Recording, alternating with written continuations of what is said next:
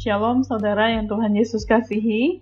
Senang sekali pagi hari ini kembali saya boleh menyapa Anda lewat renungan kristalku. Mari sebelum kita membaca dan merenungkan firman Tuhan di hari ini, mari kita tundukkan kepala, kita berdoa. Bapa di dalam surga, terima kasih ya Tuhan untuk kesegaran baru yang Tuhan anugerahkan bagi kami di hari ini. Terima kasih ya Tuhan untuk penyertaan Tuhan yang luar biasa bagi setiap kami di sepanjang malam yang kami boleh lewati. Kami bersyukur menyambut segala berkat dan anugerah Tuhan, rahmat Tuhan yang baru di hari ini, yang kami yakin Tuhan telah sediakan atas setiap kami, bagi keluarga kami. Terima kasih ya Tuhan, dan saat ini kami mau tenangkan diri kami, kami mau baca dan renungkan firman-Mu. Tuhan Yesus berbicaralah kepada kami, pribadi lepas pribadi, oleh karena kami telah siap. Demi nama Tuhan Yesus kami sudah berdoa. Amin. Pembacaan firman Tuhan pada hari ini dari kisah para rasul, pasal yang kelima, ayat yang pertama hingga ayatnya yang ke-11. Demikian firman Tuhan. Pada seorang lain yang bernama Ananias, ia beserta istrinya Safira menjual sebidang tanah. Dengan setahu istrinya, ia menahan sebagian dari hasil penjualan itu dan sebagian lain dibawa dan diletakkannya di depan kaki rasul-rasul. Tetapi Petrus berkata, Ananias, mengapa hatimu dikuasai iblis, sehingga engkau mendustai roh kudus dan menahan sebagian dari hasil penjualan tanah itu selama tanah itu tidak dijual, bukankah itu tetap kepunyaanmu? Dan setelah dijual, bukankah hasilnya itu tetap dalam kuasamu? Mengapa engkau merencanakan perbuatan itu dalam hatimu? Engkau bukan mendustai manusia, tetapi mendustai Allah. Ketika mendengar perkataan itu, rebalah Ananias dan putuslah nyawanya. Maka sangatlah ketakutan semua orang yang mendengar hal itu. Lalu datanglah beberapa orang muda. Mereka mengafani mayat itu, mengusungnya keluar, dan pergi menguburnya. Kira-kira tiga jam kemudian masuklah istri Ananias, tetapi ia tidak tahu apa yang telah terjadi. Kata Petrus kepadanya, "Katakanlah kepadaku, dengan harga sekiankah tanah itu kamu jual?" Jawab perempuan itu, "Betul sekian." Kata Petrus, "Mengapa kamu berdua bersepakat untuk mencobai roh Tuhan? Lihatlah, orang-orang yang baru mengubur suamimu berdiri di depan pintu, dan mereka akan mengusung engkau juga keluar." Lalu rebalah perempuan itu seketika itu juga di depan kaki Petrus, dan putuslah nyawanya. Ketika orang-orang muda itu masuk, mereka mendapati dia sudah mati. Lalu mereka mengusungnya keluar dan menguburnya di samping suaminya.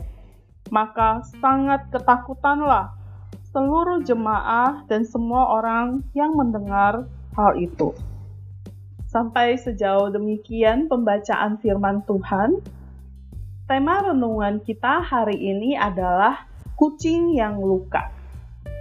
Seorang bercerita, saat masih kecil, dia suka bermain pencukur kumis milik ayahnya. Salah satu jarinya tergores silet dan akhirnya darah bercecer di meja rias. Waktu ibu melihat percikan darah di meja itu, ibunya bertanya, "Siapa yang berdarah?" Dia menjawab, kucingnya suka main silet. Masa iya kucing main silet? Kata ibunya. Dia tidak bisa menjawab. Dengan lembut, ibunya datang memeriksa tangannya dan mendapati luka itu.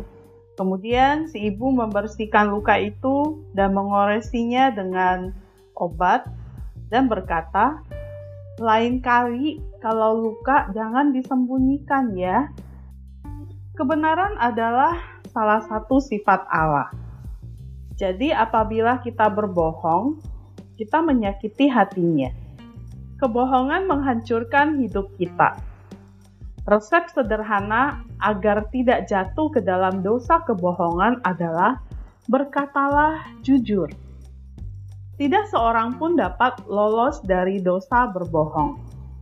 Ananias dan Safira mengira mereka bisa membohongi rasul-rasul dan jemaat. Keduanya menahan sebagian dari hasil penjualan sebidang tanah. Betul, Petrus tidak tahu. Tapi Roh Kudus tahu.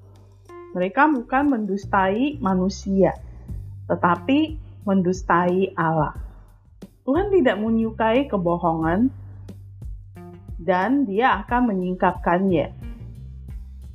Kalaupun kebohongan itu tidak terbongkar selama kita hidup, kita tetap harus bertanggung jawab di hadapan Allah saat pengadilan terakhir. Kalau kita pernah membohongi seseorang atau beberapa orang dengan alasan tertentu, akuilah hal itu kepadanya dan kepada Tuhan. Ini perlu kerendahan hati, seperti yang telah kita pelajari. Percayalah, saat kita mau mengaku kesalahan, kita akan merasa lega dan dapat melanjutkan langkah untuk hidup secara jujur. Saudara, ingatlah kebohongan menyesakkan hati, kejujuran mendatangkan kelegaan. Mari kita berdoa. Bapa di dalam surga, kami mengucap syukur untuk kebenaran firman-Mu hari ini. Kami sering kali mendapati diri kami sulit sekali untuk berkata jujur. Kami mohon Tuhan menolong kami supaya kami tidak jatuh ke dalam dosa kebohongan. Tuhan, mungkin manusia tidak tahu apa yang kami lakukan, apa yang kami katakan, tetapi Roh Kudus tahu, Allah tahu apa yang ada di dalam hati kami, bahkan sesuatu yang mungkin tidak kami ucapkan. Terima kasih Bapa di dalam surga untuk peringatan firman-Mu bagi kami. Tolong kami supaya kami juga punya kerendahan hati jikalau ada di antara kami membohongi orang lain untuk kami boleh menyelesaikannya dengan mengakuinya kepada orang tersebut dan juga terlebih lagi kepada Engkau ya Tuhan.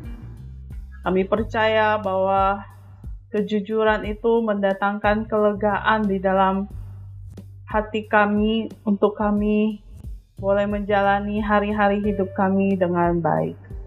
Terima kasih Tuhan Yesus. Kami berdoa sekali lagi mohon pertolonganmu atas setiap kami Tuhan dalam menjalani hari ini dalam proses belajar mengajar. Tuhan pimpin, Tuhan sertai, demikian juga orang tua ya dalam usaha kerja mereka.